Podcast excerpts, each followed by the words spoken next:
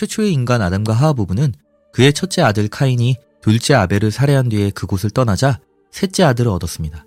그의 이름은 셋이라 하며 설마 셋째라서 셋이라고 지은 것인가 하는 상상을 하실 수도 있습니다만 그의 이름의 뜻은 하나님이 내게 가인이 죽인 아벨 대신에 다른 씨를 주셨다라는 뜻으로 전해집니다. 성경에 따르면 셋은 912세까지 살면서 자녀를 낳았다고 하는데요. 그 후로도 몇 대에 걸친 인물들이 대부분 천년에 가까운 삶을 살며 자식을 낳습니다. 공기가 좋아서였을까요? 이것에 대해 이 당시 고대인들의 역법이 지금과 다르기 때문에 이들의 912년이 지금 기준의 912년이 아닐 수도 있다라는 의견도 있습니다.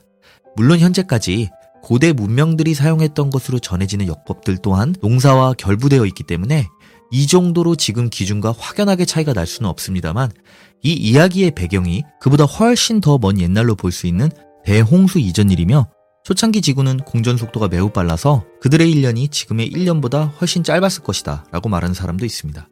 심지어는 유전자 이야기까지 하는 분들도 있는데 최초의 인간인 아담과 하와는 결함이 없는 완벽한 유전자였으며 그 유전자는 몇 세대 동안 유지되었고 대홍수 이후 세대부터 유전자의 결함이 생기면서 수명이 급격히 줄어들었다고 하는 이야기도 있습니다. 그 직접적인 원인 중 하나로 천지 창조 때의 하늘 위의 물과 하늘 아래의 물로 나누었다라고 하는 구절이 있는데요. 이 하늘 위의 물이란 당시 대기를 감싸고 있던 물의 층이며 이것이 방사선을 차단하고 온실 효과를 만들어 이상적인 생활 환경을 만들었는데 이 때문에 장수하던 인류가 이 물의 층이 지상으로 전부 쏟아져 내려온 대홍수라는 이벤트 이후로 수명이 급격히 감소했다라는 것입니다. 실제로는 인류가 농업을 시작하고 가축을 길들이기 시작하면서 얻게 된 균에 대한 항체와 면역력이 수세기 동안 인류가 많은 질병들을 거치며 강력한 저항력을 갖게 되었고 그와 더불어 의학기술의 발달로 인해 한계 수명이 점점 늘어나고 있는 추세입니다. 유전자란 시간이 지나며 오염되는 것이 아닌 생존에 더 유리한 개체들이 살아남아 점차 진화되는 과정으로 설계되어 있습니다. 참고로 현재 우리가 사용하는 양력이란 그레고리력을 뜻하는 말인데 이것은 1582년에 교황 그레고리오 13세가 율리우스력을 개정하여 시행한 역법입니다. 세월이 흐르자 수많은 세세 후손들이 세상에 존재하게 되었고 이 후손들 중에 대홍수와 방주 이야기로 성경을 접해보지 못하신 분들도 많이 들어보셨을 거라 생각되는 그 유명한 노아라는 인물이 태어나게 됩니다. 이 노아라는 인물은 그의 증조부부터 범상치 않은 인물이었는데요. 아, 물론 대부분의 인간이 천년 가까이 사는 세상에서 웬만큼 해서야 범상치 않다는 말을 붙이기 쉽지 않지만 그의 증조부인 오늘의 주인공 에녹은 인류 최초로 죽음을 피한 인물이자 구약 성서 전체에서 산채로 천국에 간 두 명 중 한 명입니다.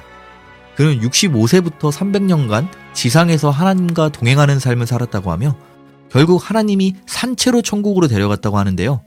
이 때문에 창세기에서 아주 짤막하게 등장하는 이름이지만 알메니아 정교회와 알메니아 가톨릭 교회에서는 성인으로 추앙하고 있기도 합니다. 몰몬교에서 또한 중요 인물로 보고 있으며 이슬람에서는 쿠란의 예언자 중 한 명인 이드리스와 에녹을 동일 인물로 보는 견해가 있습니다.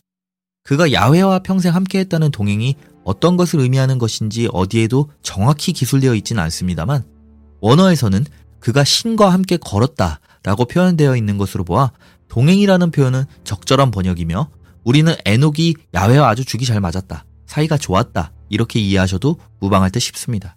에녹이 살아서 천국으로 가는 것에 대해 일부에서는 재밌는 상상을 하기도 하는데요. 하늘이라 표현되는 천국을 의미하는 장소는 이계가 아닌 당시 인물들 눈에 신처럼 보일 만한 고도의 기술력을 가진 초고대 문명의 도시이며 에녹이 이 초고대 문명인과 가깝게 지내다가 그들의 도시로 가게 된 것을 말하는 것이다 라는 이야기도 존재합니다. 에녹이 세상에서 사라지기 전에도 여러 차례 천국에 방문한 적이 있다고 하며 이 경험을 책으로 남긴 것이 바로 에녹서라고 합니다. 현재 이 에녹서는 외경으로 분류되지만 신약 성서인 유다서의 이 에녹서를 인용한 구절이 존재하고 있는 것으로 보아 이 에녹서를 단순히 다른 외경들처럼 없는 자식 취급하는 것은 힘들어 보이네요. 총 3편이 존재하고 있으며 보통 에녹서를 이야기할 때는 에녹 1서를 가리키는 말이라 하고 이의 전문은 에티오피아어로만 존재한다고 합니다. 에녹 2서는 고대 슬라브어로만 남아있고 에녹 3서는 히브리어로 남아있다고 하는데요. 이 숫자들은 시리즈를 의미하는 것이 아닌 학자들이 단지 구별하기 위해 붙인 것이라고 합니다. 에녹 1서는 다른 기독교 종파와 달리 에티오피아 정교회에서는 인정되고 있다고 하며 더불어 참된 지식으로 구원을 얻을 수 있다는 영지주의에서는 영지주의 문헌으로 여기고 있다고 합니다. 성경에는 네피림이라는 흥미로운 종족이 존재하는데요. 이들의 탄생에 대한 자세한 이야기가 바로 이 에녹서에 기록되어 있습니다. 우선 창세기 6장 4절에 당시의 땅에 네피림이 있었고 그 후에도 하나님의 아들들이 사람의 딸들을 취하여 자식을 낳았으니 그들이 용사라 고대의 유명한 사람이었더라 하는 구절에서 시작되는데요. 에녹서에서는 하나님이 인간을 지켜보기 위해 천사 아자젤을 비롯한 한 무리의 천사들을 파견했고 이들을 그리고리라고 불렀는데 이 그리고리들이 인간 여자에게 정욕을 품고 결국 관계를 맺게 되면서 낳은 자식들이 바로 네피림이라고 합니다.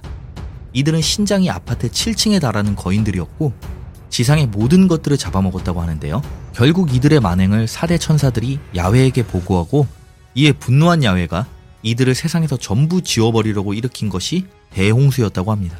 그뒤 사대 천사들이 출동하여 그리고리의 우두머리 아자젤을 사막 지하에 봉인시키고 홍수에 살아남은 네피림들을 서로 상잔하도록 유도해 멸망시켰다고 합니다. 그러나 이때 완전히 멸족된 것은 아닌지 이후 시대에 간혹 후손이 등장하기도 합니다. 그 중 하나가 그 유명한 거인 골리앗이죠. 비슷한 존재로 후에 아낙이라는 거인족이 구약 성서 여러 곳에서 등장하기도 하는데요. 인수기에서 히브리인들이 야훼의 명령으로 가나안 점령전을 시작하기 전 정탐꾼을 보내는데요. 이 정탐을 다녀온 이들이 겁을 먹고는 이렇게 이야기합니다. 거기서 네피림의 후손인 아낙 자손의 거인들을 보았다. 우리는 스스로 보기에도 메뚜기 같으니 그들이 보기에도 그와 같았을 것이다. 가톨릭의 차동엽 신부를 비롯한 기독교의 여러 곳에서 이 네피림 이야기에 대해 창세기에서 말하는 그들의 아버지인 하나님의 아들들이란 신앙인을 뜻하는 것이며 사람의 딸들은 비신앙인을 뜻하는 것이고 신앙인이 비신앙인들과 결혼을 하여 신앙을 잃게 되었다는 사실을 비유로 표현한 것이다 라고 심오하게 해석하기도 하는데 이것은 인간과 천사의 혼종이나 거인 이야기가 등장함으로써 그들이 신성시하는 성경의 무게가 마치 판타지 소설같이 조금 가벼워질 수도 있는 것에 대한 경계에서 비롯된 확대 해석이라 생각합니다. 사실 창세기나 민수기, 신명기, 여호수와 같이 여러 구약 성서에 등장하는 네피림에 대한 언급은 그렇게 심오하게 꽈서 들을래야 들을 수 없이 그 존재가 너무나 분명하고 명확하게 표현되어 있기 때문이죠. 분명 그들이 용사이며 당대 유명한 사람이었다고 기록되어 있으며 가나안 정탐꾼이 겁에 질려 하는 대사 또한 명확하게 네피림의 후손인 아낙 자손의 거인들을 보았다고 쓰여 있습니다.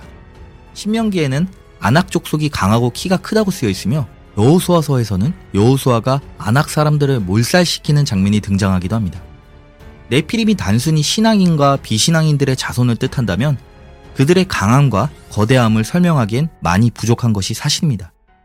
에녹서에서 묘사된 네피림의 탄생은 많은 예술과 대중매체에 영향을 주기도 하였습니다. 성경에서 에녹처럼 짧게 등장하면서 현재까지 막강한 영향력을 과시하는 인물도 별로 없는 것 같네요. 이것으로 인류 최초로 죽음을 피한 남자 에녹과 에녹서에서 설명한 네피림에 대한 이야기를 마치겠습니다. 감사합니다.